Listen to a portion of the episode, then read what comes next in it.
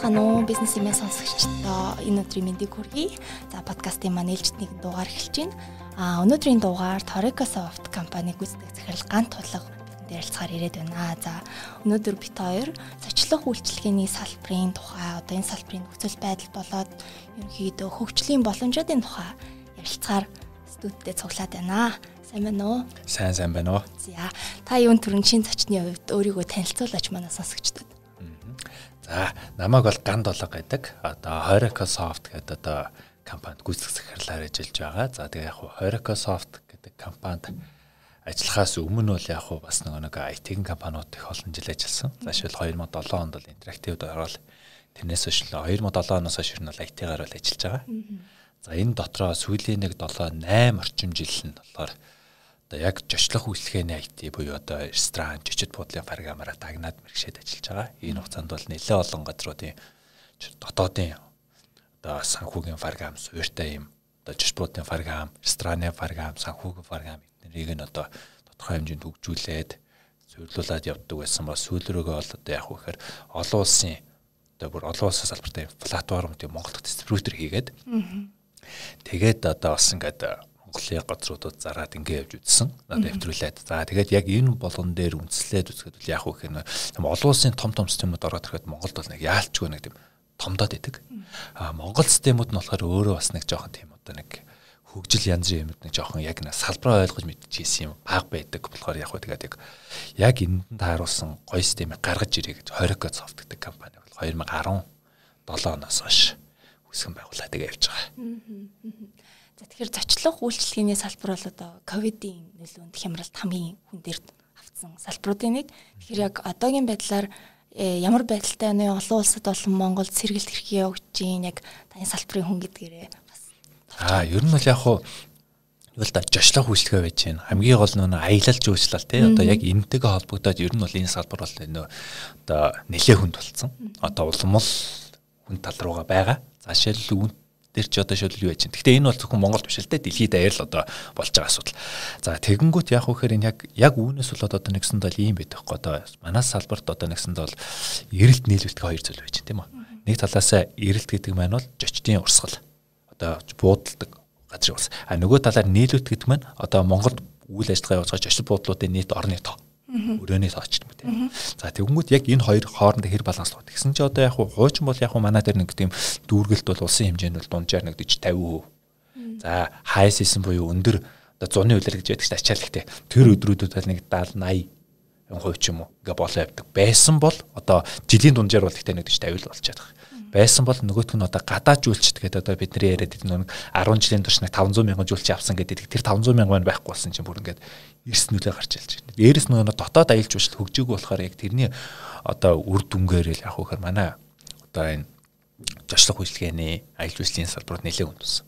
А дээрээс нь яг энэ дээр дахиад нэг харагдсан юм юу гэхээр энэ тусна төрийн бодлого ус гэж чухал байт юм байна.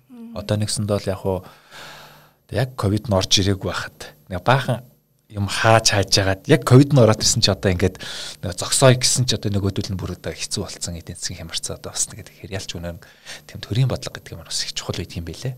Аа тэгээд яг өнөөдрийн байдлаар бол маш олон жочод буудаал амралтын бааз ресторан ч юм уу юу нь бол үг даалгаа нүдэн дээр ингээ хааж ин л та одоо тэгээд одоо одоо яах тэгээд маш олон газрууд бол хүн хүчээ цомгогдож байна. Одоо нэг 60 70 хүнтэй байдаг гэсэн газар бол одоо нэг 10 20 хүнтэй болж чинь зарим нь Тэгээд яг хөө ядаж нөгөө нэг бүгднгийн биш юм ахэд яаж 10 20 хүнийхээ цалин тавиад явахын тулд одоо тэд нэр ийм сонголт хийгээс арга. Гэхдээ тийм хүмүүсийг бэлдээ, тийм багийг бий болохын тулд нөхдөд маш их хэмжээний цаг хугацаа, маш их юм зарсан бол тэр хүмүүсийг ингээ буцаа тавиа явуулахад бол хэцүү. Тэгэл тэгэл аажим аажмаар юу агаал ингээл одоогоор бол явчихсан ийм нөхцөл байдалтай л байх. Ер нь бол одоо дам манайх чинь дам байдлаар нөлөөлдөг. Бараг юм гэдэг. Тэгэнгүүт одоо манай дээр ш бол нөлөө шууд мэдчихэж байгаа юм. Тэгэхээр яг одоо одоо ингээд энэ чихэр хэлэхээр хэвтэж болохгүй ерөнхийдөө босох хэрэгтэй тасан зохицох хэрэгтэй. Одоо шинэ хэвэн гэж шинэ эгэлж гэж нэрлээд байгаа. Энэ нөхцөлд тасан зохицох одоо бодлогоодыг хэрэгжүүлээд эхэлж байна те олон улсад ялангуяа. Тэгэхээр тэндээс яг одоо туршлага судлыг гэвэл юу ямар шийдлүүдийг ямар сонин шин санаануудыг гаргаж ирж байна вэ? Хэлж олчлаа л тий одоо яг хуу нийгэм нормал гэдэг өөрөө анх ингээд сонсоход бол нэг тийм одоо За яг хөө тэгэхээр ковидын дараах арай нөхцөл байдал өөрчлөлтөд ингээл нэг буцаад хэвийн байдал руу орох юм байна гэдэг ч юм уу нэг тийм анх сонсоход за яа ерөнхийдөө нэг тийм хүн байна гэж бодсон. Яг бол яг ингээд энийг ингээд яг нэлээд нарийн ойлгоод ирэх их гой зүйл юм байлээ. Яг тэгэхээр одоо бид нар нэр нормал гэдэг юм дээр одоо ингээд ингээд тасаад зөгцоод ингээд дараагийн юм дээр ингэж чадахгүй ч юм ийм зүйл хийгээгүй тохиолдолд манай салбар нь улам л илгээр хөвдөд байгаа байхгүй.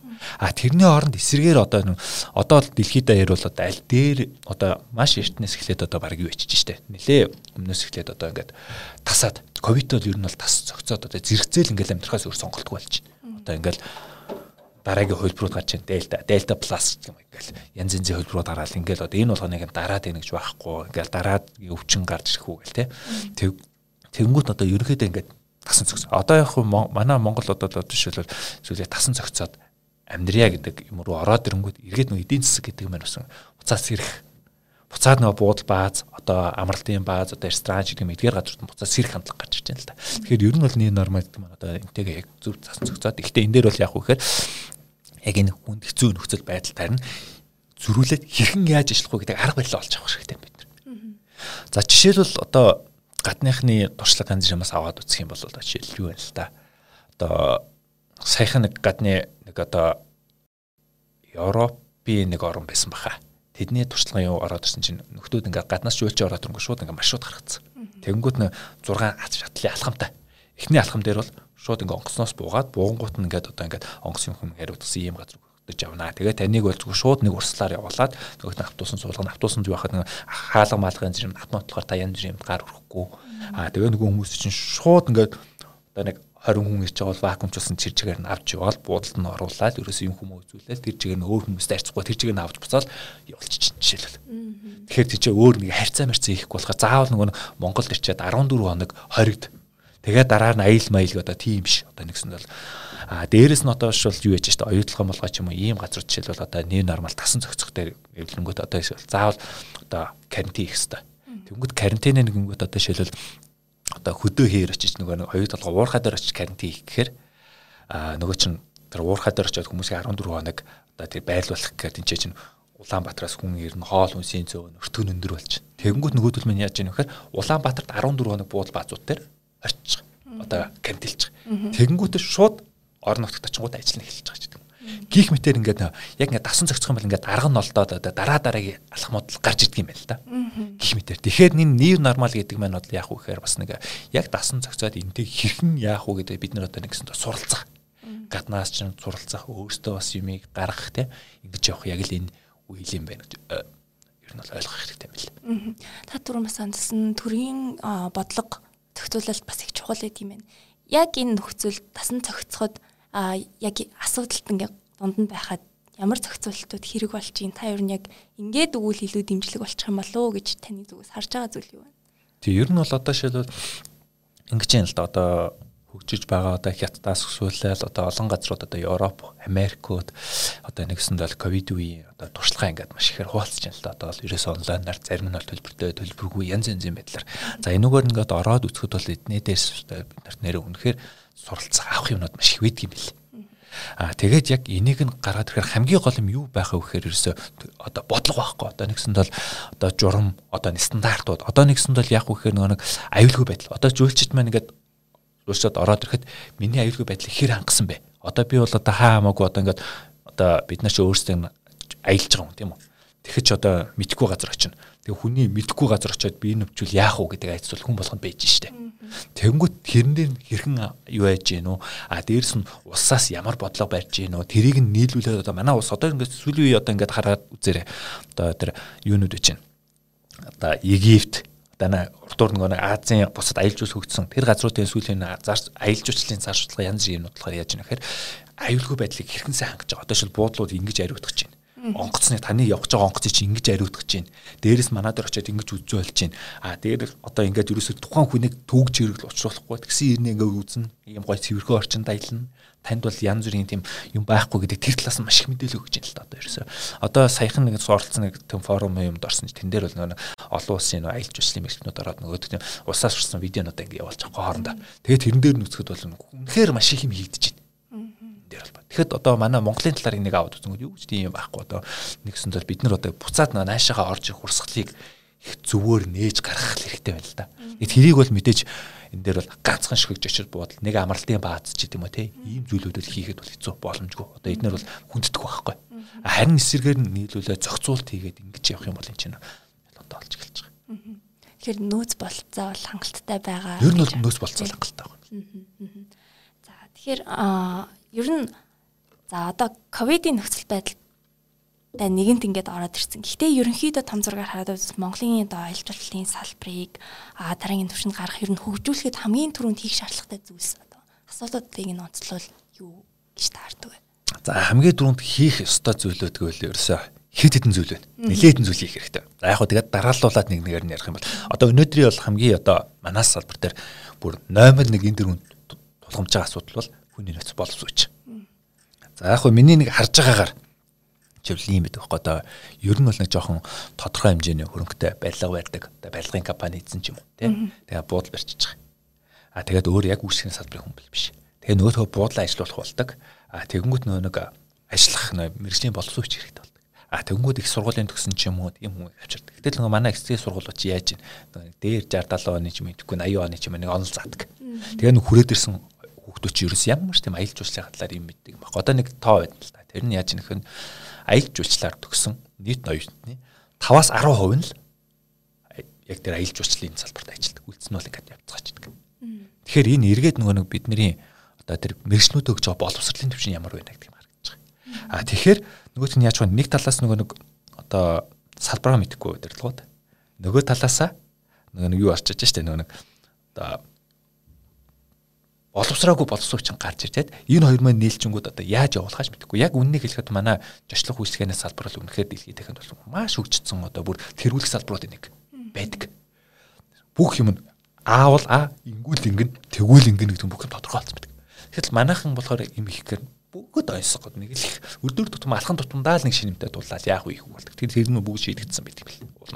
Тэгэхээр яг ийм юм дээр яг уу гэдэг юм одоо чадвартай боловсруулч манай дээр а бас бизнес ч гэх юм энийг бас зөв хийж сурах ухаан дутж байна. А үүний дараагийн нэг одоо үүнтэй холбоотой дараагийн нэг зүйл бол автоматжуулалт буюу дижиталчлал. Одоо өнөөдөр яаж нөхөр дахиад хүнээс амарсан. Тэгэл нөгөө одоо ингэж л одоо нэг ганцхан жишээ авъя л да. Би нэг буудлын ажилуулдаг гэсэн тийм үү. А тэгсэн чинь манай дээр нэг байнгын ирдэг нэг хэдэн ч юм уу нэг үйлчлэгч байж таарна л да. Нэг 2 3 ч юм уу 10 20 ч юм уу мэдхгүй тийм үү. Тэр буудлаас амар. За тэгтэл би өөрөө эзэн болохоор ресепшн тэг айдлах ингээд жууд одоо буудлын жичтэй зурлаад бүх юм руу орч чадахгүйгаас хойш нэг жичтэй эзэн бол өөрөө таньдаг. Тэнгүүд ресепшнүүд тэрнтэй харьцдаг. Тэгтэл одоо манай хамгийн гоё харьцаатай ч юм уу дажгүй байдаг тэр ресепшн ажилласаа гарахт нь нөгөө манай дээр үнж байдаг тэр байнга идэх хүмүүсийг мэддэг хүн байхгүй болдог. Тэгэл нөгөө хэрэглэгч маань ингээл дараа ирэхэд таньдаг ч хүн байхгүй байнга үйлчлүүлж гэдгээ анзаардаггүй тэгээд нэг хэдэн байж. Тэгэхээр бид нарт яаж нөхөр дижитал автоматжуулалт гэдэг юм маш их хэрэгтэй. Одоо нэг датабейс бүрдүүлэх одоо жочны датабейс. Дээрээс нь дахиад нэг бүр одоо гайхаад болтгоо сонь сонь юм маш их байна л да. Жишээлбэл одоо уулын мохорт нэг бааз барьчихна. Тэгээд уулын мохорт бааз барьчаад хаана байгаа гэж мэдэхгүй. Тэгээд хүн ирэхгүй нэг гомдлоо суугаад идэг. Тэгтэл тэр чинь одоо нэг интернетээр орчинд хайгаад үзэхэд гарч. Тэгэхэд ядаж интернет руу оруулаад Google-ийн хайлтан дээр гаргаж ирэх хэвээр, сошиал дээр ч юм уу ямар нэгэн байдлаар интернет хүн болгонд гар утсад болчих юм тийм. Тэгээд эсвэл компьютер ашиглаж байна. Ийм нөхцөлд нь өөртөө оруулж өгөөд интернетээр гарц гаргалгаа гаргаагүй гэж яагаад хүн ирэхгүй байгаа юм бол та гэд гомдлоо суугаад идэх байна. Тэгээд өрөө зарагдахгүй байна гэх тийм үү. Тэгэхээр энэ дээр бол одоо тийм хуучин сэгийн байдлаа үгүй хийгээд одоо орчин үетэйг ингээд тасан зохицоод амьдрахгүй бол манайх одоо ийм байдалтай яваад байвал одоо ингээд бас аа дээрэс нь яг энэ байдал дээр бол яг үхээр хамгийн их охирч байгаа нь бид нар өөрсдөө болж байна л да. Одоо жишээлбэл олон улсын том том сүлжээ бодод орж иж байна. Эдгээр маань яг үннийг хэлэхэд бол манай жишлах үйлчлэх одоо жишл буудлын салбарын өстой гол мөнгөн урсгал орлогыг бол аваад гадагшаа ингээд ер нь маш их гарч ийн л да. Урсаад. Тэгэхээр бид нар бол одоо өөрсдөө жоохон менежмент юмас сураад эднэртэйгээ зүв гэдэг тэмцээд амьдрахгүй бол одоо нэг хэдэн том одоо аваргуудын ер нь залхиулахад төхөд юм л да. Гэхдээ яг энэ том аваргууд дээр дахиад нэг эерэг юм байна.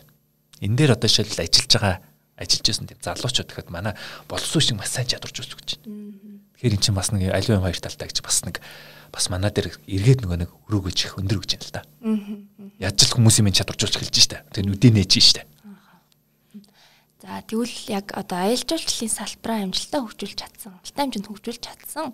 Гэхдээ манайхтаа бас нөхцөл байдал нөөц болцооны хувьд төстэй орнуудын жишээ үүж болох уу? Одоо бид нэр юу руу тэмүүлэх вэ? Юг харах вэ? Жишээ болгож харах боломжтой. Жишээлбэл хамгийн манайхтай төстэй ингэж гарсан газар бол Казахстан байна.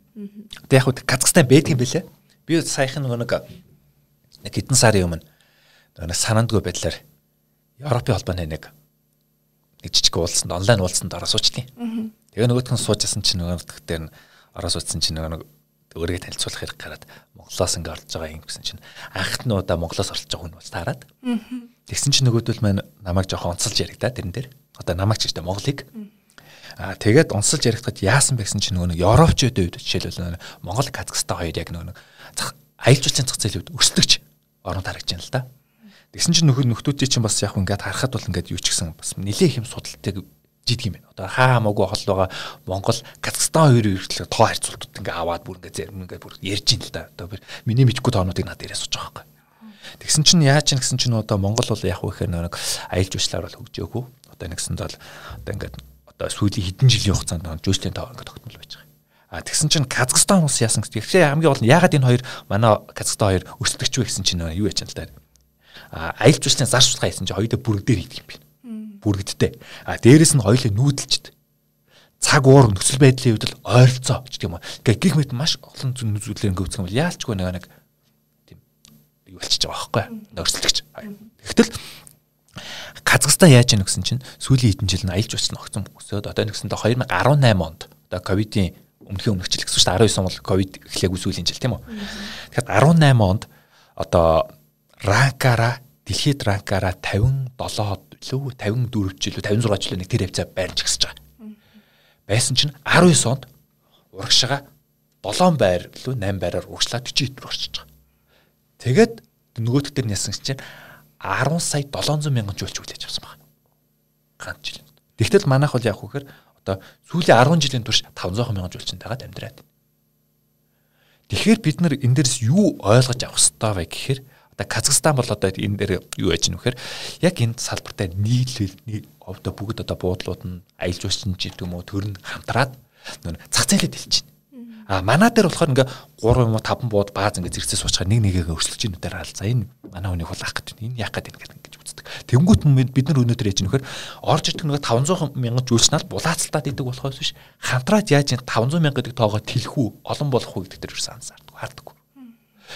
Тэгэхээр энэ дээр бол ер нь бол ингээд бас ингээ бид нар бас эвлэлтэн нийлэх шаардлага байж байна. Нийлээд бас зах зээлээ хэлэх боломжууд байдаг юм байна. Дээрээс нь жоохон интернет дижитал руу одоо дэлхийн нөгөө болонд байгаа Америк гэдэг болонд Монгол гэдэг юм харуулмаар байна. Мэдээж одоо нээвжүүлсэн ч юм уу одоо юу гэдэг аялал жуулчны гэдэг томод байж л да. Эдгээр бол үнэхээр бас юм хийх гээд үзэж байна. Гэхдээ үнэхээр одоо нэг компани нэг газар гэдэг болж байгаа гэж том байсан ч гэсэн. Тэгэхээр энэ дээр бол ялчгүй ингээд хамтраад нэгдээд нэг бодлого бариад тий. Тэгээд одоо харах үзүүлэх юм а нэг юу агаад ингээд ер нь явах юм бол бас боломжууд их байна л да. Аа форум гэснээс та бас саяхан нөгөө хятадын аялал жуулчлалын хөгжлийн туршлага туршлагыг хуваалцсан нэг юм сургалтад хамрагцаан гэд сонссон. Тэгэхээр тэндээс онцлог санаанууд юу байсан бэ? А тэр жишээлбэл ингэж байгаа хятадын засгийн газраас нэг хөгжиж буй орнуудад хийж байгаа нэг цогц сургалтууд хийж байна л да. Тэрэн дээр одоо жишээлбэл ингээд сая нэг аялал жуулч ба одоо жишэл буудлын одоо develop хөгжүүлэлт гэх юм те тэрнтэй холбоотой 14 хоногийн сургалтыг хийж байгаа юм. А тэгээд одоо маргааш гэхэд одоо шилбэл 9 сарын 3-ны өдөр одоо шилбэл шинжлэх ухаан технологи инновацийн сургалт нь одоо шилбэл эхэлж байгаа ч гэмээр. Тэгээд одоо тэрэн дундор одоо тэрний өмнө дахиад юу болсон гэсэн чинь одоо бас юу яж байна л да. А ковидыг хэрхэн давж туулсан, ковидын хэрэгсэг хэрхэн арга хэмжээ авсан, тэрийгээ бас нэг засгийн газрын одоо нэг төрөөс авч байгаа арга хэмжээний төвч бас хуваалцсан тийм юмнууд болоо. Тэрэн дээр нь би суугаагүй. А тэгсэн чинь үүний дараа одоо дахиад хэд хоногийн дараа нэг одоо хүчбүй орнууд эмгтээч үү эмгтэй бизнес эрхлэгч юм ийм хүмүүсийн зориулсан гэх юм уу гэдэг маш олон тийм сургалтуудыг хийж байгаа юм байна. За үүн дотроос ямар ч бас юу байсан. Одоо аялал жуулчлалын тэрэн дээр болохоор хятад хянаа мөж гэдэг чинь аялал жуулчлал нэлээ хөгцсөн газар дээ. Хянаа мөжийн одоо аялал жуулчлал одоо худалдаа нэг газраас хийгдсэн сургалт байхгүй. Тэрэнд нь ороод суухад бол тэрэн дээр явах вэхээр ер нь бол тийм одоо зохицуултыг үнэхээр сайн хийж гэдэг юм лээ. Тэр юм бодлоо. Одоо жишээлбэл хянаа мөчөд хамгийн олон өрөөтэй нь 1300 хэд өрөөтэй бууд А тэгээд дунджаар ийм юм өрөөтэй буудлууд байж байна. А тэгээд буудлууд ийм юм газрууд ингэж байрч байна. Нийт ингээд манай буудлуудад одоо ингээд нийт ингээ үзэх юм бол янамж эдэн одоо өрөө хоног байна. Аа тэгээд энэ дээр ард нь ажиллаж байгаа хүн тэдний хэмжээний ажилдаа ажиллаж байна. Тэнгүүд энэ дээр эргээд яаж гэсэн чинь тэр мужаас нь гэж байхгүй. Тэр боловсон хүчнийг бэлтгэхийн тулд ийм хэмжээний хөрөө өгчдөг, ийм хэмжээний зочин өгч, ийм юм байна, ийм хүмүүс бэлэн болох юм байна гэдгийг тоог нь гарчаад одоо ийм хүн болох юм байна гэдгийг гарчаад нөгөөдгийгээ дахиад яаж ийм вэхээр одоо 53 билүү 56 хэсэг сургалт дахиад гэрээ хийж байна. Гэрээ хийнгүүтээ нөгөө чинь боловсон хүчнийг одоо жошл бодлоо хамтарч сургая гэж байна л да. Тэгснэ тийм хөтөлбөр гарангуудаа захаа цаанаас нь хөтөлбөрийг гаргаж илээ. Эхний нэг жил нь ийм сурна, хоёр жил нь ийм сурна. Гэсэн чинь 3 жилээс яасан гэсэн чинь шууд буудал дээр очино гэж байгаа. Эхний 2 жил нөгөө нэг академик танхимын сургалт одоо нөгөө нэг их сургуулиас сургалт авчаад 3 жил нь буудал дээр очингуудаа жочод буудал болоод нөгөө нэг их сургууль хоёр хамтарч нөгөө оюутнаас сургаж эхэлж байна л да. Бод одоо газар дээр кейс дээр. Тэгээд нөгөө нөгөө талаас нь бизнесийн байгуул нөгөө талаас нь багш нар докторууд. Тэгээ үзээд тэгээд дөрөвд жил нь яаж гэнэ тэгээд ингээд ерөнхийдөө төгсгөж. Тэгэнгүүт нөгөө манай дээр ч одоо нэг болсон хүч наац нэгэд асуудал байсан бод энэ рүү нөхцөл бүр орж ийн л одоо яг ийм хэмжээний болсон хүч. Энээс бол ийм хэмжээний одоо одоо их сэс сургалтыг хийж ич энийг нь бид нэр хангаж байгаа. Бүр тоонууд хүртэл гарсан бүр ингээд ингээд тийм цогц бодлого одоо нэг арай бүр стратеги төлөвлөгөө гэдэг юм чи бүр гоё харагдаж байна л да. Тэгээд ингээд аж дээрэс нь одоо шилбэл юу яаж байна? Ята сайхан e-commerce буюу онлайн худалдаа онлайн борлуулалт худалдаа тийм нэг хууль батлагдаж байна. Тэмүүтэр хууль батлагдсан чинь тэрэн дээр холбоотой бас нэг жоохон хэцүү юм гарч ин л одоо жишээлбэл Amazon, Alibaba ч юм хоёр том жишээ авъя л да. Amazon бол Америкт барилдаг. Alibaba бол Хятад барилдаг. Тэгтэл дэлхийн бүх улс ашигладаг. Тэгтэл одоо Монголоос тэр одоо Alibaba-ыг худалдаа авалт гэвэл аль улсын хууль журам хөрчлөх вэ гэдэг асуудал. Одоо монголоор гүйцлүүлэх үү тэр үг. Тийм үү. Тэгмүүд одоо олон улсын хэмжээнд тулгууд энэтэй ийм асуудал. Тэгмүүд одоо хятад явах гэхээр өөрсдийн чадах хэмжээний зөвцөлтийг хийж байна л да. Хийнгүүтээ нөгөөдөгтэй холбоотой юм гаргаад нөгөө бизнес эрхлэгч газруудтай нөгөөдгөө танилцуулангуудаа бүр олон улсын одоо чухал чухал стратеги гайгүй гэсэн газрууд одоо жишээ Орос руу бизнес эрхлэгчдээс ийм болж ин ингэж ин гэдгийг аваад нөгөө бизнес эрхлэгчдээс тодорхой төлөөллүүдийг аваад бүр Оросуудтай хүртэл уулзалт хийгээд ингэж ажиллах боломж үрж ин ингэж ин гэж ин гэдгийг ягаад хооронд холбож өгөөд. Холбож өгөхдөө нөгөөдөл нь нэгэ яаж яах вэ тэр зардлын засгийн газрын ингүүтэй нөгөө бизнес эрхлэгч та нар үүний оронд одоо Оросын хэдэн газарт ажил тийм хэмжээний борлуулалт хийх гэдэг л юм шаардж. Тэгээ борлуулалт хийхээр яах вэ? Нөгөөх нь нөгөө нэг гадаачаа мөнгө гараад гаднаас мөнгө ороод ирж штэ баг бүтээгдэхүүнаараа. Ингээ ороод ирэхээр чи нөгөө чинь юу агаад нөгөө бизнес чинь татвараар дамжуулаад газартаа буцаагаад нөгөө юугаа гэж хэлж байна л та. Тэгэхээр яг энэ дээр ингээ яг үгээд илүү нөгөө нэг бодлогын чанартай юмнууд үнэхээр бас одоо дутагддгийм байна одоо бас гээл одоо тухайд бас баг нүдэндээ нөлөөстэй суудлаа дээ. Хятад гэхээр бас одоо санаанд орж байгаа зүйл бол өвөр Монгол Өөр Монгол бол бид бид бол яг адилхан төвх хуваалцдаг тий. Адилхан онцлогуд бол адилхан. Гэхдээ жуулчдыг татж байгаа байдал тоо үзүүлэлтийг аваад үзвэл мэдээж манаас хамаагүй илүү байдаг тий. Эрэндээс яг харьцуул харьцуулаад үзвэл танд бас ажиглаж исэн юм байдгүй. Тэднээс бид юу суралцаж болох вэ? Маркетингийн хувьд тий бас. Тий, ер нь бол яг хоо би энэ урд дуур явж байгаа чинь бас нэг юу байжсэн хөрөн болоос нэлээд хитэн жуулч авчирч үзчихсэн. Гэтэ яг нэг жуулчин гэхээс илүүтэйгээр нэг танил нөхөд одоо юу байдгийг нэг тийм журмаараа зүгээр нэг одоо Монголд ирж үзэх гэсэн тийм гэдэг хүмүүсээ. Ихэд яг хөө ихээр ер нь бол бид хэд ингээд а жоохон тийм юу байна л да бас нэг жоохон бид эдний харах өнцөг юмнуудаа нэг жоохон өөрчлөх шаардлагууд их байгаа юм бэл. Одоо жишээлбэл одоо өөр Монгол бол маш том зээл. Одоо бид нар бол ерөөсөө тэр 500 мянган жуулчдыг 500 мянга гэдэг штэ. Тэр жуулчдыг тоог огцон өсөх боломж бол хамгийн ойрхон өөр Монгол байхгүй адилхан монголоор ирдэг. Хэл ам ойлголцдог. Хоол хүнс нь ойрхон. Тийм үү. Гэтэ яг өөр монголчууд бол яг бидний бид нар бол ингээд жоох ойрхон гэсэн боловч илүү нэг хятчаад нөө ногоо могоогоо арай хиддэг болсон мэт бидний бодоход. Аа за гэхдээ тэр яг уу. Тэгээд ороод ирэхэд хамгийн гол манад хэцүү юм болохоор өөр монголчууд ороод өнгө хар хятад ороод ирлээ ч гэх юм. Ингээд манайхан ч ерөөс нөгөө нэг эдийг үздэггүй. Тэгтэл уул нь хөөх юм ийм байхгүй. Тэр өөр монголч үйл чинь тийм үү.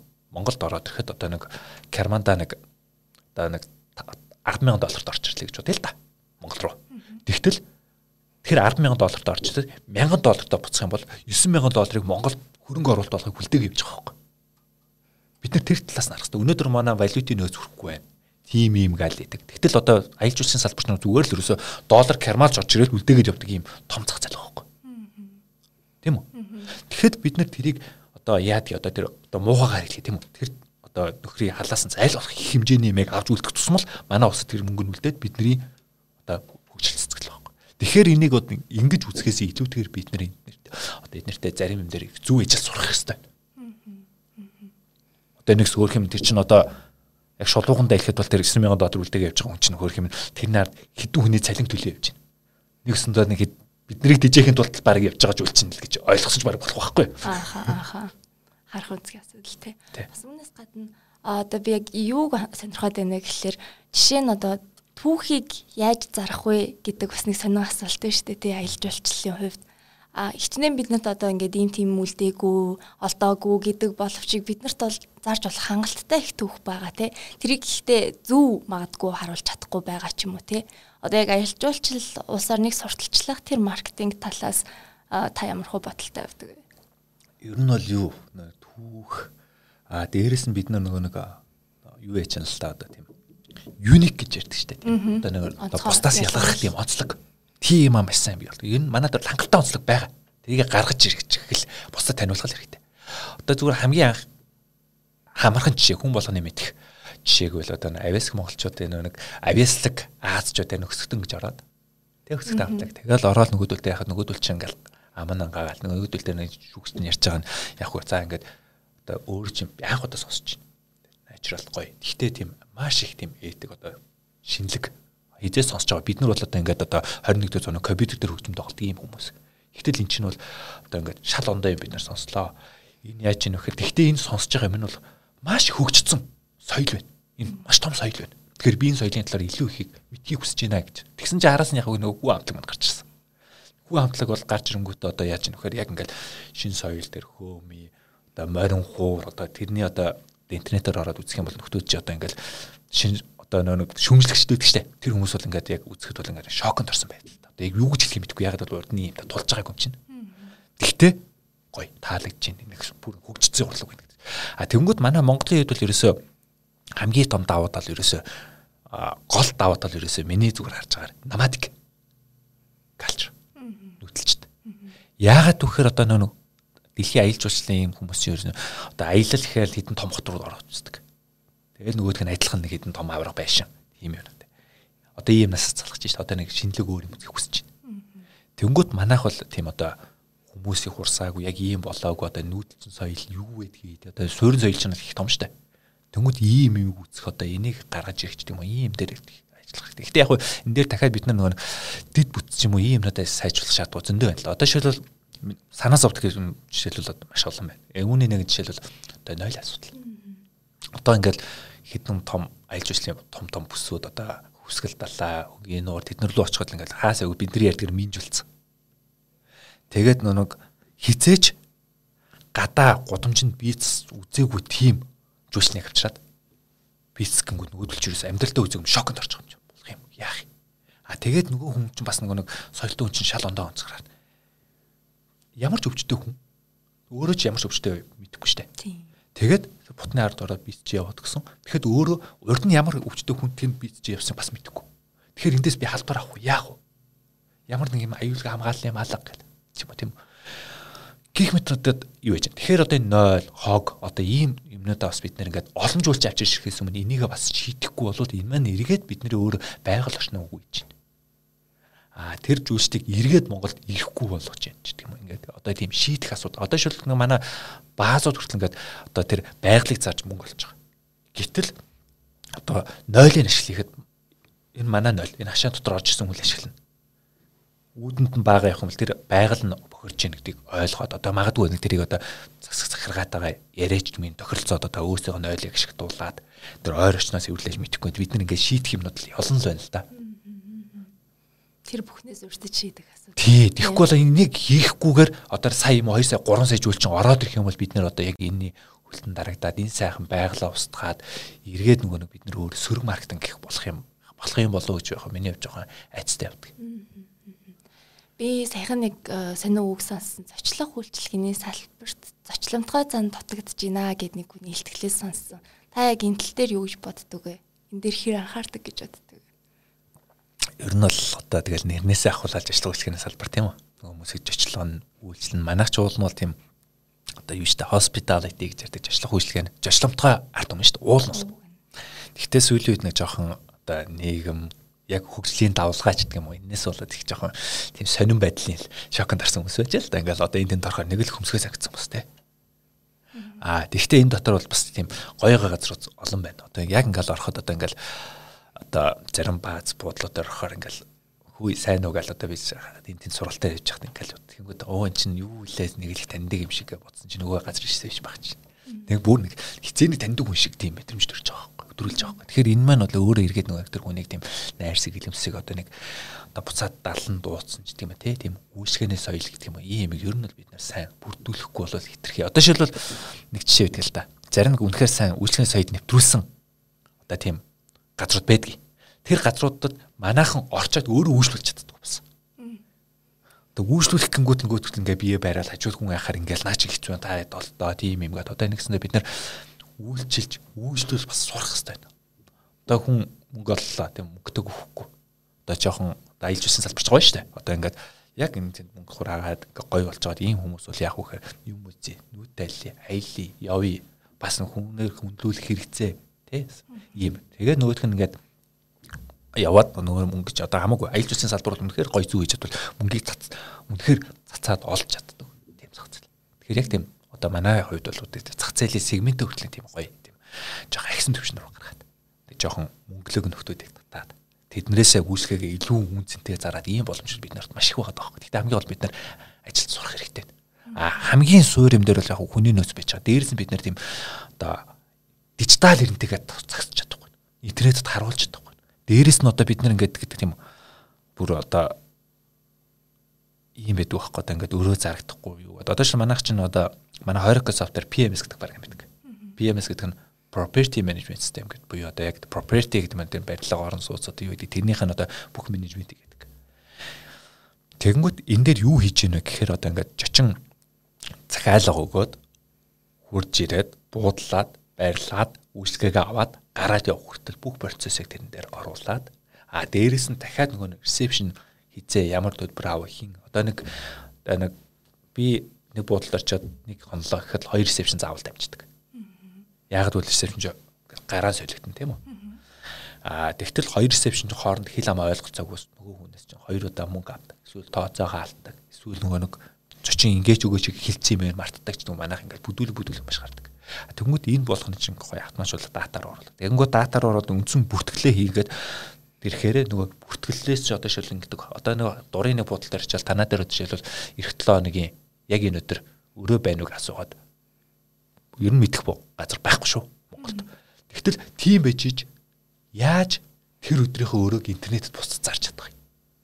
Энд дээр чинь бид нарт автоматжуулалт хэрэгтэй, програм дата хэрэгтэй. Тэгжиж нөгөө автоматжуулалтаар одоо шиг бидний бүртгэлээ нэг юм дээр хийгээд явгууд нөгөө чинь дата үсээд тэр датан дээр яг одоо шилбэл анаас салбарын чинь юм сонирн байхгүй одоо арга өрөөтэй ч бодол. Аа одоо байлаа гэж үзье л да. Тэгэхэд одоо ингэдэй. Өнөөдөр би нэгний өдөр 8 сарын 1-ний өдөр 10 өрөөнөөс одоо шилбэл би 6-гийн зарцаа 4 өрөө хоос унталцсан.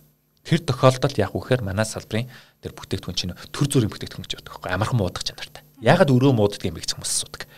Тэгэхээр яг үхээр саяны нөө нэг 10 өрөөс 6-ыг зараад 4-ийг зарч чадахгүй болчихж байгаа дээ. Тэгвэл 2-ны өдөр болонгууд нөгөө хонсон 6 манд гашаад маргаа 2 нь дахиад 10 өрөө байж дээ.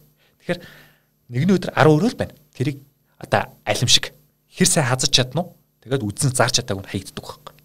Тэр 4 өрөөг нөхөд зарна гэж байхгүй дээ. Өчтөрийн 4 өрөөг би өнөөдөр зарна гэж байхгүй. Тэр 24 цаг амьдарч чаддаг алин бохгүй. Тэгэхээр энийг бол маш сайн ашиглаж борлуулж 50 өөрийн чамаагүй. Гэхдээ 50 өөрийн зарахтаа бас нэг нэг манайхны юу гэдэг л тань 70 мянган төгрөгийн өрөөнд орчод 200 мянган төгрөгийн юм эвдэлж байгаараа явчихдаг хүн зарахгүй байх хэрэгтэй ч гэх юм те. Тэрийг мэдэх хэрэгтэй ч гэх юм. Гэхдээ энийг чинь ойлгосон. Аа тэгээд 10 өрөөтэй буудал маань 10 өрөөтэй юм шиг боловч өнөөдөр 10, маргааш 10, нөгөөдөр 10 гэж явсаар 31 хоног, 8 сар 31 хоногтой тийм үү. Ингээ үзэхэд 8 сард 310 өрөө нэг боломж гарч байгаа Тэр 310 өрөө хоногийн боломжоодоос манайх одоо шилэн 8 сард 70-ыг ашигласан бол 310-аас 70-ыг хасгаад одоо 240 ч юм уу өрөө хоног бол зарагдаагүй гэдэг юм мэдчих хэрэгтэй.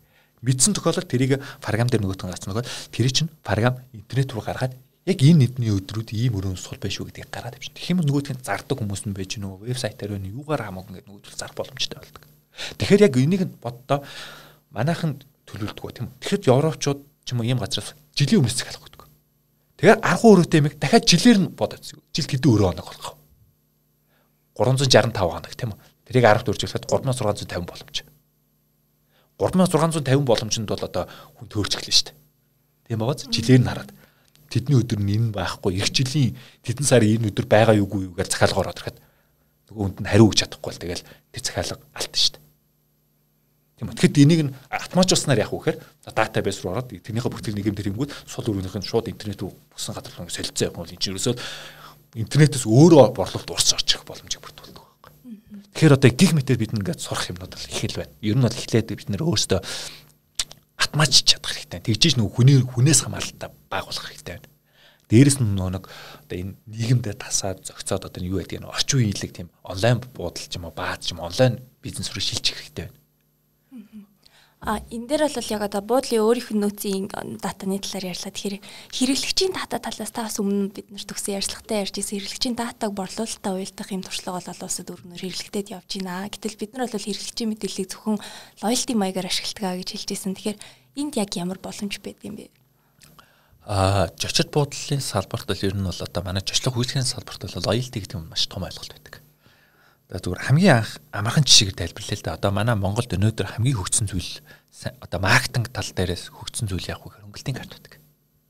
Одоо тэр хөнгөлтийн картыг яах гэж гаргадаг вэ гэхээр нэг эрс үнийг дахин давтан ирүүлэхийн тулд өөрөө үнэ хэрэгжтэй бий болгоход лоялти гэдэг нь үнэнчил гэсэн үг шүү дээ. Гэтэл тэр одоо хөнгөлтийн карт гэдэг юм чинь бол одоо биднэр л модонд байгаа болохоос ер нь бол айл дээр модноос гарцсан зүйл байхгүй. Яагаад вэ? Тэр чинь зүгээр л амьгүй хиймэл зүйл. Одоо ингээ бидний одоо би ингээл кармага нэгэд миний одоо төрөвчөр дүүрнэл нэг картууд. Тэгээ зарим нь одоо хэрэгж байхгүй одоо хааж яваа мэдгүй болсон нэг л олон картууд. Тэгтэл одоо Шангрила ч юм уу том сүлжээгүүд одоо Монголд ороод ирсэн шүү дээ. Энэ газрууд дээр одоо шил одоо яг өнөөдөр Шангрила руу яваад ороод үзсэн. Тэгэх юм бол нөгөө би одоо карт ав яг гэх юм бол нөгөө чинь манайх бол эко болоод картнаас татгалцсан гэж хэлдэг. Гэтэ карт нь бичдэг. Тэгээд яах вэ гингүүд одоо та манай одоо деск десктоп дээр нь одоо юу ачихгүй. Одоо QR код тавьсан тавьсан. Энд дээр mobile check-in гэдэг QR код ажиллаж байгаа. Одоо тийм киоск тавьчихсан. Тэгээ нөгөөдөр нь очиод mobile check-in та энийг ашиглаад ингээ манайх хөнгөлөлт карт аваа. Нөгөө нөгөөдг нь очиод уншуулангууд яах вэ гэхээр шууд татгаж чинь. Гарсан аппликейшн. А тэр аппликейшн татхтаа тэрэн дээр яаж яах гэсэн чинь одоо нэг хуучин хөнгөлөлтийн карт чинь бол ингээ дөрвчин төд хөнгөлөлийн бичиж дээ. Тэгсэн чинь би тэр аппликейшнээр дамжуулаад өрөө байна уу? Эдний үднээс нөр өрөө байна уу гэдгийг шалгаж чадна. Дээрээс нь захиалга өгч юм шууд буудлуур нь яваад орчин. Захиалгын менежер шууд даваад ресепшн руу н орж болж байна. А нөгөө гар усны аппликейшн ашиглаад одоо юу яаж нөхөр өрөөндөө шууд одоо би ирлээ шүү. Ресепшнээр дамжихгүй шууд өрөө рүү орч чадж байна. Усаар дамжуулаад өрөөнд үйлчлэг авч байна. Тэгээд гараа явахдаа гар усаар ашиглаад дахиад төлбөрөө чийж байна. Тэгээд гар усаар ашиглаад гар авч байна. Тэгэхээр өнөөдөр нөгөө ковидын энэ үе чинь хүн хүнтэйг харьцахгүй болоод шүү дээ. Тэгэхээр одоо яг ийм одоо ажиллаа явуулъя. Магадгүй чи хүний буруу биш байхгүй. Ажиллаа явуулъя. Өөрөө өвчих юм бол яах вэ? Тийм үү? Тэр ажил унаар. Тэгтэл тэр хүн тэр боломжийг гаргаж өгч шít. Тэгэнгүүт тэр хүнийг гараа явлаа гингүүт нь энэ хүн манай их ийм болсон буудлагатай ийм цов ийдсэн, ийм дуртай, ийм өрөөдөг нар руу харах сонхтон дуртай гэдэг дата нь үлдчихэж байна. Тэгэнгүүт нөгөө хүний чи яах вэ гэхээр дараа нь манайх татахын тулд нөгөө цов дээр хямдрал зарлаа одоо гоё урамшуул зарлаа гингүүт цов жисэн жочид байна уу ингээд баас дээр гараад ирнэ. Тэгээ нөгөө төлбөр нь ягаад манай цов ийм гоё болсон шүү, ийм чин төрлийн цов гарсан шүү. Нөгөө хүмүүс чинь ингээд явуулгууд гоцсон дээр дан дан мессеж ирнэ. Тийм байна. Notification ажиллаад. Тэгэхээр нөгөө хүн чинь хуучин хөнгөлтийн картууд нэг үхэмлэн байсан бол одоо нөгөө тэгж чинь ингээд нэг ийм урамшуул гарлаа, ийм гоё яллаа, манай ийм гоё шинжлэгдлээ гэж янз бүрийн мэдээлэл ингээд бүгдээс нөгөө нөхрөө чинь өдөд авах зүгээр байх. Тэгэхээр тэр хүн чинь сэтэлчээд байгаа үстэй. Тэгээ дараа нэг санаандсургүй байдлаар ингээд явхад нэг буудал хэрэгтэй шууд нөгөө далд ухамсарт нь шууд лишээ гэдэг. Нэрэ маркетинг гэдэг шууд ингээд орж иж байгаа. Тэгэхээр одоо энэ хэрэгжлийн датабейс гэж бүр маш нэ. Одоо шилбэл дахиад нэг гоё жишээ. Facebook дээр одоо нэг юу байдаг ч нэг яриа байдаг. 3 хоног яст мэлхий ярих юм бол чамд яст мэлхий харуулад эхэлнэ. 3 хоног үсний хайж ярих юм бол үсний хайж харуулад эхэлнэ. гэдэг юм байдаг тийм үү? Яг л тэгж явдаг тийм үү? Яг ярьсандаа ч биш нэг чиний хайж байгаа янз бүрийн нэг хэрэгжлийн датан дээр чи ийм сонирхож чинь гэж нэг яг гоо чам тэр төлөв мэдээлэл урсгаад тэр төлөв заашруулгыг харуулад одоо шууд нэг тэр чинь санал болгож байна л да. Яг үнтэй адилхан байхгүй тэр хэрэгжлийн замын зааж гэж байна. Тэгээ ерөөсөө л одоо гадны том буудлууд одоо жишээл би Вьетнамд явж байхад Park Rail-гээ буудалд ороод байлгахад бол намайг анх үүдээр ороод ирсэнээс хойш намайг ингээ хөтлөө явчихж байгаа юм. Яаж хөтлөж гэнэ вэ гэхээр одоо ингээл ороод ирэнгүүт нөгөө яг вэ гадны байгууллагаар явгаар явцсан чинь нэг үнэтэй буудал өрөөнд баг 2 сая 500 ч лөө. Тэгэхээр бид нар үнгүй байж хамж амар гоё хаппи. Тэгээ орсож байгаа. Тэгээ юм чи үнгүй юм чи баг зэрэг мөнгө зарчвал зарч болно гэсэн бодолтой. Тэсэн чи яг ороод ирсэн чи яасан гэхээр ширээн дөгөр ингээ бах юунууд тавьчихсан. Тэгээд купонууд тавьчихсан. Тэр купон яасан гэхээр та ингээд юу яж байна. Энгийн одоо манайд байлж байгаа хүмүүстэр одоо спа 30% өнгөлтэй. А тэгээд агсан төвчнөл аюултай хүн дээр 40% хямдалтай. А дээрэс нь happy hour. Тэтэс тэтэн цагийн цаг 30 минутын дотор манай дээр уух юм үнэгүй. Гэхдээ ийм төрлийн юмнууд нь үнэгүй. А эднэр нь төлбөртэй. А эсвэл манай дээр одоо юу яж байна. Одоо ийм үсгээ авал ийм гал. Аа голоо. Тэнгүүд бид нар Монгол хүн чинь зангаар хөнгөлтэй марчингууд нөгөөд чинь зүгээр өнгөрөөж чадахгүй тийм үү. За ер нь энэ спан руу гарч. Тэгээ 40 үеийн хөнгөлтэйг нь спанд орчих. Болоос ирсэн юм. А тэгээ нэг happy hour-ыг харангуйта өө цаг үнгүй юм уу юм бэ. Яад ийм үнтэй юм чи энийг нь ашиглая. Нөгөөх нь ороо сууч чинь яг гой халгаал их гой үйдсэн чинь манай цаг дууссан одоо төлбөрт олцсон шүү дээ. Тэнгүүд нь гарах гэхээр одоо хаашаа мэдхгүй базар тий хаашаа гарах. За окей энэ нь үргэлжлүүлээ гэл. Тэгээд хичээнэ хэдүүлээ суучих. Тэгээд чим. Тэгэл нэг ийм хүмээр явж хаад гарах болсон чинь нөгөө 2.500 гэмэн төлбөрийг цаанаас төлцсөн ирнэ. Бид нар өөрсдөө дахиад 2.500-д нэмэлт төлж байгаа юм байна. Тэгэхээр тэр яаж яах вэ зүгээр тэр жичнээс дахиад нэмэлт апселинг гэж байгаа. Апселинг гэдэг нь зүгээр одоо нэмэлт борлуулалт тийм үү. Тэгэхээр ингээл оржсон сөхсүүдээ л ингээл удирдах байгаа. Дата гэдэг юм чи ерөөсөө л тэр. Тэр хүн одоо нэг үйлчлүүлээд ингэсэн бол дараагаар нэг удирдаалын хүнийг яах вэ гэх үү те. Тэр бол зүгээр нэг юм одоо бүртгэлд ашиглах зүйл биш ал агсан төвшний одоо дата ашиглалтанд хөтлөөд нь штэ тий. Тий. Одоо энэ жошт бодлын маркетинг бүр манай салбарын маркетинг бүр энгийн маркетинг хүн бол хийхгүй юм чи бүр шал ондоо л өгчсөн. Одоо шийдэл юм байхгүй нараа. Би дарааганд нэг жошт бодолтой. Тэгэнгүүт тэр дараагаан жошт бодол маань ийм бодол байдаг гэдэг мэдээллийг цацхад одоо хаа хамаагүй арангаад байгаа тэр хүн дээр тэр мэдээлэл өгөөд яах эсвэл бүр сонсголонд ч юм уу тийшээ байгаа одоо сонгон арганд дүрхт байгаа хүн тэр мэдээлэл өгөөд даргон руу очтгүй хүн дээр тэрийг бөгөөд яах. Тэрний оронд ямар нэгэн байдлаар тэр даргон тэр буудлын бууцсан хүн рүүгээ тэр мэдээлэл өгөх юм бол тэргээр явдаг нэг жим зам бийж штэ. Нэг л ороод гарсан бол тэр нэг өөрчлөх юм бол тэр чи ирэх магадлал өндөр байхгүй. Тэгэхээр дими юм дээр мөнгөө засах яг үр дүнтэй ямар маркетингаар үр дүнтэй гэх юм бол зарт боч штэ тий. Тэгэхээр эн чинь энэ болгон дээр ширгээл дата. Удирдлагын шийдвэр гарлаа. Өнгөрсөн жил манай 7 сард тедэн ч ирсэн. Тэднээс эдэн Монгол юм. Эдэн гадаад юм байна. Тэгэхээр эх жилийн 7 сард манайх эдэн зүйлсээ авна. Гэтэ гадаад дотоод байж байгаа юм чинь тэн дээр бид нэр жоохон энэ талын юм дээр анхаарад Монгол талын жүжиглийг дахиад нэг 10% нэмчих юм манай өрөөд үрчих юм бэ. Тэгэхээр 10% бодлолтон дээр бид нэр төлөвлөгөө гаргач. Яг бол үлдсэн 90% өнгөрсөн жилд үрцсэн юм чинь. Одоо гоё зэгстэй явж эхэлж байгаа биз. Тэгээд тэр 10% дээр тааруулсан хөөрхөн промошн юу чи тэхийн тулд бид нэр ийм арга хэмжээр ийм хүмүүсийг авъя гэдэг юм гараад ирсэн тохиол бидний зорилго маань тодорхой хэдүүрөө зарах нь тодорхой ингээ гоё болоод ирчих. Тэр 10-аад үргэлжих юм бол үлдсэн бол үрчих юм чинь. За тэгэхээр яг за нэг юуг нь ярьлаа. За ер нь яг Microsoft систем нь өөрөө яг ямар ямар боломжуудыг олгох юм бэ? Одоогор яг ямар ямар бүтээгдэхүүн гарчаад байгаа юм хэрэг хүмүүс ашигладаг вэ?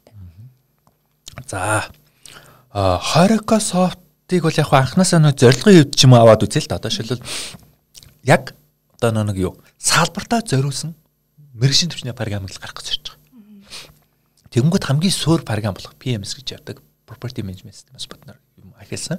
Тэгвэл property management system болохоор тухайн байдлын үндсэн бүртгэлийг нь үндсэн бүртгэл нь хийгээ явсан тохиолдолд дата зуулгатан. Тэр датаг нь ашиглаад одоо сул өрөөг нь зарж болж чинь хэрэгжтэй татаж болж чинь ерөөсөө л бүх юмыг байж бол тэ одоо ажлаас гарсан reception хүртэл мэдж болж чинь автоматар мэйл явуулж болж чинь Тэнгүүд тэрэн дээр суулаад одоо яг илүү олон улсын стандартын дагуу яваад ирлэнгүүд PMS одоо дараагаар нэмэх нь book engine, channel manager, revenue management гэдэг яг мэрэгжлийн мэрэгжлийн төвшнгөөр нь одоо манайх ингээд 6 7 системийг хөгжүүлэх гэдэг явж байна л да. Яг л стандарт тагтав. За тэгэнгүүт одоо манай дээр яг хөө PMS гарсан суурь систем. Араас нь дагаад book engine буюу direct sale гэж ярьдаг юм да. Шууд борлуулалтын сугууд. Тэг хөгжүүлэх юм систем гарч байгаа. За шууд борлуулалт гэдэг маань юу байдг вэ гэхээр одоо нэгсэндээ вебсайт, фейсбુક, утас одоо юу гэдэг EMR дамжуулаад нөгөө хин нэгэн төлбөр төлөхгүйгээр өөрийн борлуулалтын сугаар дамжуулах борлуулалт гэдэг системийг engine буюу шууд борлуулалтын суг гэж нэрлэв. Тэн дээр ажиллах системийг бид нар бол хөгжүүлж гарцсан. Тэгэнгүүт энэ системийг гарснараа бид нар яаж вэхээр манай жишт буудлын програмыг авсан газар утгатай. Вебсайтын өмнө өгч чинь. Гэтэ вебсайт нь PMS рүүгээ буюу үндсэн систем рүү холбогдсон. Тэгэхээр одоо яг үгтэй дидийн вебсайтаар нь ороод одоо 10 сарын 23-ны өдөр эдний тэр өрөө байна уу гэхэд шууд рил бааз руу ороод ийм юм өрөөнүүд байна. Эдгээр захиалтай гэдэг юм. Захиалгад өөрөө бол хамаагүй шүү дээ. Яг л нэг ортой өрөө тэд байж байна. Ийм үнээр байж байна. гэдэг бүх юм гараад. Тэгээ нөгөө дээр нь захиалах хөнгөд шууд ресепшн руу захиалах нь орчин. Хин нэгнээр дамжих юм байна. Тэгэхээр ингэж гоё холбогдож. Одоо энэ дээр чинь нөгөө нэг хууч нөгөө нэг захиалгын менежер одоо яадаг вэхээр хитэн цаг авцаар байдаг. Яриал нь яриал оо нөгөө чинь ингэм тийм. Тэгээ нөгөө бүтгэлээ өөрчлөөл нөгөө балаас сохлоол. Тэгээ балаас сохсон юм дээр сүүл рүү толгой нэргээл гэвч. Тэгэхэд тийм байхгүй шууд тэнгуут нөгөөт нь атмаачаад хүний хамаарал багтаага багтаага нэгс нэг вебсайтаас шууд борлуулалт нь ороод хөнгүүгээр ажил болж шүү дээ. Одоо нэг энэ яг автоматжуулалт гэдэг юм хийгээд иржиж ямар нэгэн програм руу ороод дата бүрдэж бид нар нөгөө нэг одоо хятадын Японы яриад байдаг нөгөө нэг ажилтнгүй жишт бодлоо чинь бий болгож чаддаг байхгүй. Тийм дата бүрдэхгүйгээр хийж штэ хийж чадахгүй штэ. Ямар нэгэн байдлаар автоматжуулалт руу орохгүй. Тийм үү? Тэгэхээр ямар ч байсан энд нь зориулаа book engine гэдэг систем нь гараад ирэнгүү тэр нь яг вэхээр вебсайтаас нь борлуулалт хийж байна. Шууд програмаас QR код гарч байгаа. QR кодоор дамжуулаад борлуулалт хийж байна. Тэр QR кодоор нь ушаал өрөөгөө шалгаад өрөө байна уу байхгүй борлуулалтаа хийх захиалга хийх чинь. Эсвэл нөгөө сошиал орчин гэж Facebook эднэр чинь хуучин зүгээр мэдээлэл өгдөг гэсэн бол тэр Facebook хуудсыг одоо шууд book now гэдэг бат товчлуур гарч ирээд дээр нь дарах шууд өрөө байна уугүй шалгаад борлуулалт хийж чинь гэсэн. Урамшууллаа харлаа. Шууд захиалга товчлуу дараад захиалга хийж чинь заавал утасны дугаар хайж болоод араас нь залах шаардлага байхгүй. Тийм үү. Гих мэтэр ингээд одоо юу яж л та шууд борлуулалт ус өгнө. За тэгэнгүүт үүний дараа яах вэ гэхээр channel manager. Согчлын удирдлагын програм гарч ирж байна. Одоо арай гараагүй удахгүй гараад ирнэ. Одоо энэ оны төгсгөл яг эх жилийн их ихний үйл алдал гарч байна. За тэр channel согчлын удирдлагын програм яах вэ гэхээр төлбөртэй одоо шил манайх өөр өөрөөгөө зарчддаг бодол. Олон өөрөөтэй цөөх өөрөөтэй байх намаагүй. Тэнгүүт тэрийг нь одоо 5%, 10%, 15% төл одоо борлуулалтын шимтгэлийн аваад зараад өгийгдэх газрууд дүүрэн битг. Тэр газрууд руу шууд холбож өгдөг програм гэсэн. Тэгэхээр нөгөө төлөв манайх өрөөгөө зарч чадахгүй бол манай энэ өрөөмдөг нээлттэй зарж өг. Тэгээд зарж өгөх юм бол аваад манай 100 сая төгрөгийн орлого оллоо 15 сая чип заа гэдэг юм. Тэгэхээр энийг нь явахаар channel management сувгчлын удирдлага буюу энэ олон хэдэн мянган юм сувгууд байдаг байхгүй. Энэ олон сувгуудыг чинь маш амархан зохион байгуул. Тэдгээр шууд нэг автомат байдлаар юм. Ийм програм. За үүний дараа бол RMS буюу revenue management system хөгжүүлж байна. Revenue management system гэдэг нь яг вэ гэхээр одоо энэ дата янз бүр юм дээр ашиглалтад бүр одоо revenue management бүр маш нарийн тооцоолууд гэдэг байхгүй. Одоо нэг хүмүүс дээр одоо энэ хүн бол одоо шил revenue management дээр нэг гой гой тоонууд бол байдаг л да. Одоо нэг тийм үзүүлэлтүүд. Тэнгүүт тэрэн дээр нь үнслээд ерөөсөө энэ сар ийм өдөрт ийм үнээр зар тэг ингээд юм санал. Одоо шил гадныхаа тэр revenue management-ийг ашиглалт болохоор эрт захиалах юм бол хямдхан тулаад очихор үнтэй буудалж ямар үнтэй байхыг бинтгүй штэ. Янз янзын үнээр явж. Тэр чинь жинхэнэ revenue management, орлогын менежмент хийгээд тэр чинь өрөөгөө хизээ дүүрлэн дагааж, хизээ орлоготой хайж, хизээ ямар юмнаас ашиг олж ямар юмад үүрхүү гэдэг ингэж бүгд артлан тооцоолж явчихдаг байхгүй. Тэнгүү тэр тооцооллуудыг манайхан хийж чаддаг бол автоматжуулсан тийм санал болгох юм гаргаж өгөөд тэр дээр нэг санал болгох юм систем гаргая гэж Монголд анх удаа зэрэг явж байгаа. Аа мөн гар усны аппликейшн бас хийж байгаа. Тэр нь яг үхээр одоо одоо сая офицер байсан бол сонгоны хайрханд нэг байдаг нэг буудал тийм үү? Одоо нэг гант тулга гэдэг нэртэй буудал байгаа. Тэнгүүт гант тулга гэдэг нэртэй буудлын зөвлөө гант тулга гэдэг нэртэй буудлагын аппликейшн гаргадаг юм байна. Тэгээд нөгөөт нь гуулцус хүн нөгөө саяны нөгөө хөнгөлтийн карт мат гэсэн чинь тэр мэрэж халж байгаа дараагийн шин юм гараад ирж байгаа юм. Тэгэл аппликейшн татсан бол тэр байнгүйч тэрүүгээр дамжуулаад хөнгөлтөө янз бүр юм боломжтой. Тэрийг нэг хямдхан өртгөр дээрэс нь вебсайт одоо нөгөө захиалгын систем систем бүх юмтай холбогдсон байдлаар гаргаж ирэх гэж зориулж ажиллаж байна. Энэ бүхэн дээр яг онцлог одоо жишээ нь сувгийн сувгийн сувгчлалын юу гэлээ удирдлагын систем удирдлагын систем. Жишээ нь тийшээ бас ингээд шууд борлуулалт дээр бол зөвхөн дотоод гэхгүй одоо олон улсын тэр нөгөө албан ёсны тэр одоо букинг ч гэдэг юм тэд нартай холбож өгж байгаагаар онцлог гэж ойлгож байна. Тэ дэлхийд гарч ийна гэсэн үг шүү дээ. OT гэж ярьдаг. Online travel agency. Одоо онлайны аялал жуулчлалын онлайнаар дамжуулаад аялал жуулчлал хийдэг газар гэж байгаа шүү дээ. Booking.com, Agoda, C-Trip, Airbnb гэдэг одоо загварч өстой дүүрэн байна хэдэн мянгаар байна. Тийм үү. Дотоодынх бас үйч. Тэнгүүд дотоод гадаадын энэ одоо онлайн travel agency өвдөө юу гэдэг энэ зүйлүүдийг энэ дээр шин дахиад нарийн юм яригдуулсан тийм байлаа. GDS буюу global системүүд орж ирнэ, метасерчүүд орж ирнэ гэж яриад үлэнгөө энэ болгон ч том том бүлгүүд байдаг. өвдөө гэдэг чинь ганцхан бүл энэ дотор ч хэдэн мянгаар байждаг. Тэнгүүд энэ том том бүлгүүдээр наваа дотор нь дахиад эдгээр чи өөрсдөө бүр хооронд өрсөлдөх хэмжээний том том зах зээлүүд. Тэгэхэд энэ болгоны чинь бүгдийг сурагчлаар нь олбож өгдөг зүйлийг тэр систем. Тэгэхээр одоо яг нэг талаас ойлгоход дижитал дижиталчлал бол өөрөө бидний бас ковидд тасан цогцох нэг гарцуудын нэг тэгээд та бүхэн энд бас хувь нэмрээ оруулаа явж байна гэж би ойлгож байна. Өмнө нас а ярьж исэн одоо боловсон хүчин бэлдэх тал дээр ч гэсэн та бүхэн бас сургалт зохион байгуулалт юм билээ те. Тэр талаараа бас мэдээлэл өгөөч. Хэрвээ энэ салбарын хүмүүс мэдгүй байгаа бас мэдээж аваасаа а а жишээлбэл би өөрөө одоо энэ чи одоо Microsoft дээр гүйцэтгэлээ фарга мөгжүүлээ явдаг чинь жашлаг үйл сургалтын хөгжлийн төвөж бас Хорика гэх нэртэй Хорикагийн гэж ярьдаг. Тэнд бас багшилдаг. А тэнгуут энэ дээр бол яг онлайн борлуулалт, орлогын менежмент, бодлын фарга хамж галан баах хичээл заадаг. Тэнгуут яг энэ дээр бол яг үхээр арт талд маань бол одоо шиг яг дээр институт гэж Хорика институт гэж ярьдаг. Энийн арт бол яг үхээр 30 одоо орчим ч юм уу, гаруй ч юм уу тэр орчмын мэрэгжлийн багш нар байдаг. Одоо салбартаа бол одоо нэг доор ээж 5 жил ажилласан. Эсвэл бүр ихтэй сургуультанд багшилдаг. Одоо магистр, доктор юу гэдэг те ийм одоо мэрэгжлийн багш нар байдаг.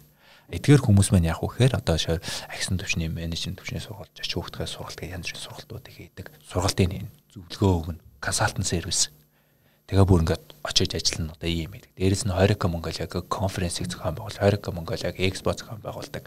Жачлаг үйлс салбарын цорын ганц сэтгүүл буюу Хорика сэтгүүлийг гаргадаг сонин бас жишлэг хүсгээс салбарын гац цорын гац сонингийн гаргана. А welcome to Mongolia гэдэг одоо гайд байна. Жишээ зориулсан гих мэт одоо ингээд зөндөө олон зүйлүүдийг оруулдаг юм. Одоо бас баг хүмүүс байж л та. Тэгэнгүүт одоо шил энэ дээр Хорика Mongolia, Хорика Soft одоо эднэртэй нэг одоо хамт нэг одоо манай Хорика Soft гэдэг маань бол нэгсэн доо Фарган тал руугаа ингээд явцсан. Тэгэнгүүт энэ дээр яаж нөхөнд Хорика Soft одоо Хорика студ а дээрэс нь нийслэлийн аялал жуулчлалын газар а IUP одоо нийслэлийн инновацийн газар гэх мэт эдгээртэй хамтраад одоо манайх сүүлийн одоо 5 сараас хойш жишлгүүчгээ ба манлал гэсэн сургалтуудаа гүн төлбөргүйгээр одоо нэг одоо ресепшн бэлдэж өгдөг сургалт менежмент бэлдэж өгдөг сургалт гэх ийм сургалтуудыг зарлаад нөгөөд рүү нэг хүмүүсийг оруулах гэж одоо болсон үеийн бас бэлдэж өгөх юм бас хийж л байна л да уул нь бол. А дээрэс нь яг пана фаргамик шалтгаан газрууд нь бас юунууд бол даталтаа том сургалтын төв байгуул энүүгээр дамжуулаад ресепшн янз бүрийн сургууч яах вэ гэхэд энэ дээр бас давхар ингээд ажиллаад бохон ажлууд бас зэрэгцэж хүүргээл ингээд л байна л да ер нь бол. За тэгэхээр та бүхэн хэрвээ сонирхож ивэл Horeca Soft юм ээ. Ер нь Horeca-гийн вебсайт болон пэйжээр нь зочлоод үзээрэй. Илүү дэлгэрэнгүй мэдээлэл аваарай. Бас энэ салбартаа манлайлж яваа мөн мэдээлэлээ хуваалцах тий туршлагаа хуваалцах ийм зорилготой яваа юм эрч хүчтэй хамт олон байгаа шүү. За өнөөдрийн подкастт оролцсон танд баярлалаа. Ажил амжилт хүсье. За тий. Тэгээ яг би яг төгсгөлд нь яг сүүлийн асуулт гэж асуух юм байж гэж бодсон. Аа за. Тий, төгсгөлд нь яг нэг таата сайхан мэдээ дуулгамаар байна л да. Аа за. Би бас дахиад саяхан нөгөө нэг Европчуудтайгаа дахиад онлайн уулзалт хийж яхад энэ дээр яг их гой гой статик тоонууд харагдаж байна л да. Тэгэнгүүт яаж ийн гэсэн чи одоо шилбэл энэ дээр энэ гарах нүг энэ файлаар нь өөрт нөхчхөө ийшээ харагдах юм болов яадах юм бол одоо ингээд ийм тоо байгаа байхгүй юм статистик үзүүлэлт. Энэ бол бодит дата юм. Тэгэнгүүт энэ дээр юу гарч иж байна гэсэн чи энэ дээр ингэж байгаа юм хараа. Одоо ковид эхлэхээс өмнө болоод ковид эхлсний дараах нөгөө нэг жошид бодлын салбарын манайхны нөгөө KPI үзүүлэлт гэж KPI performance гэдэг байгаа шүү дээ. Тийм үзүүлэлтийн хооронд харьцуулсан. Энэ дээр ямар үзүүлэлтийг харьцуулсан бэхээр а occupancy болоод repar гэдэг хоёр үзүүлэлтийг харьцуулсан байна. За occupancy гэдэг үзүүлэлт маань яг үхээр нөгөө нэг өрөө дүүрэлт эхэлж байгаа. Одоо нэгсэндээ 10 өрөөтэй буудал байла.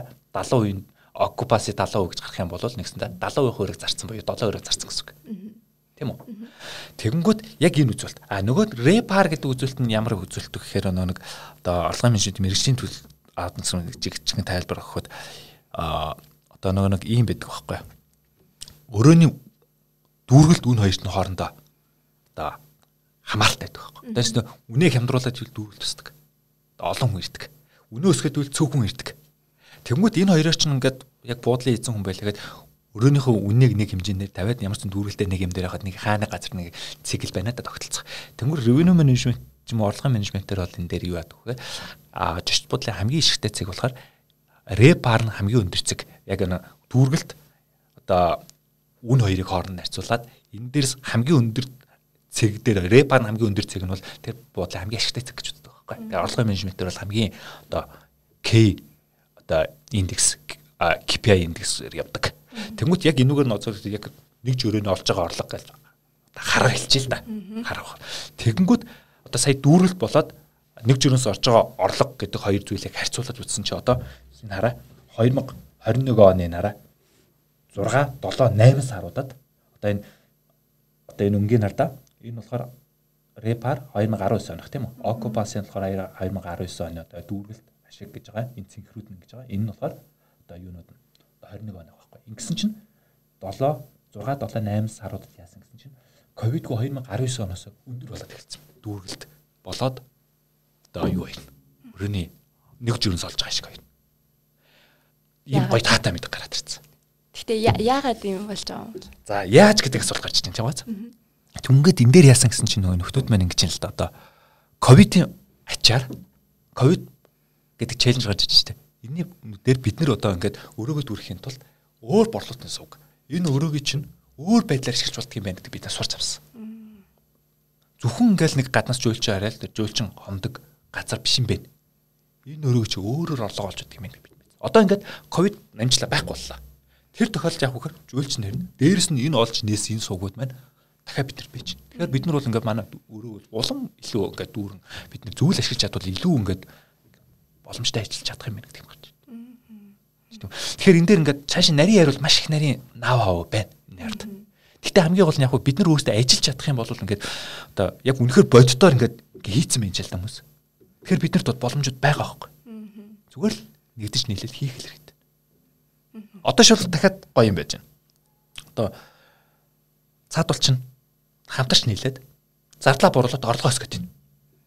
Яаж ч гэсэн чинь 15 өрөөдөө буудал дээр сая төгрөг захиалгын менеж ажиллуулж чадахгүй. Тэнгүүч хамтарч нийлэнгүүд энэнийхээ асуудлыг шийдээд хямдхан зардлаа захиалгын менежертэй болоод тэгээд орлогоо өсгөж байгаа. Захиалгын менежер ажиллаж байгаа. Нөгөө талаас нь нөгөө нэг нэг хүн сая төгрөг. Тэрнээс бага мөнгөнд дүнгээр юу гэж. А дээрээс нь фарган бол хямдхан шүү дээ. Одоо захиалгын менежер хүн 800 мянган төгрөг 700 сая төгрөгийн цалин өгөө явдаг бол фарган дээр сарын нэг юу гэдэг 50 100 ч юм уу хэд дахин хэдэн 100 хэдэн мянган хувиар баг одоо баг зардал гаргаад автоматжуулаад орлогоо олж боломжууд байгаа байхгүй бид. Тэгэхдээ бидэнд яг үхээр фаргам дээр өгж байгаа бидний нэг 50 мянган төгрөгийн сарын суур амж юм тэр имийг одоо амар их хөтөлбөр байна. Жилээр бодож ингээд ийм дүн байна гэдэг. Тэгтэл захиалгын менежер зөвхөн сард хэдэн төгрөгийн цалин нөгөөх нь ямар бүтээмжтэй байдаг вэ? Манайх ер нь бодох тооцох юм гээ. Одоо нэг 5 сая төгрөгөөр вебсайт хийлгэж тийм үү? Манай борлуулалтын өөрийн борлуулалтын суг бусдад 10% жимтэл төлөхгүй Тэгэхээр би өөрийнхөө борлуулалтын сувгийг гаргах вебсайт 5 сая төгрөгөөр вебсайт хийчихэд нөгөөтгөр нь жил 50 хүн үйлчлүүлж байгаа тохиолдолд 5 саяг 50 туухад нэг жишний хэдэн төгрөгөөр авчирч байна. Тэр зардал гарахын оронд бид нар 10% төлөөд тэр мэрэгжлийн газар нь борлуулалт хийх гэж мэрэгжлийн хүмүүсээр нь борлуулалт. Тэгэхээр бид нар яг энэ дээр ингээд илүү тооцож нарийн харж ингэж ажиллах шаардлагууд маш их байна. Гэтэ ер нь бол эцсийн зүйл бол ер нь бид нар нэгдэж нийлэн хамтарч одоо зөв юм хийж сурах хэрэгтэй гэдэг л юм бодолтой байна да. За баярлаа.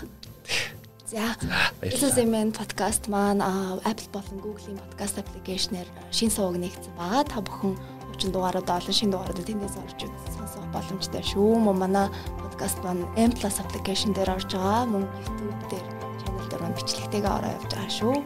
Дараагийн дугаар баяр та. Баяр та.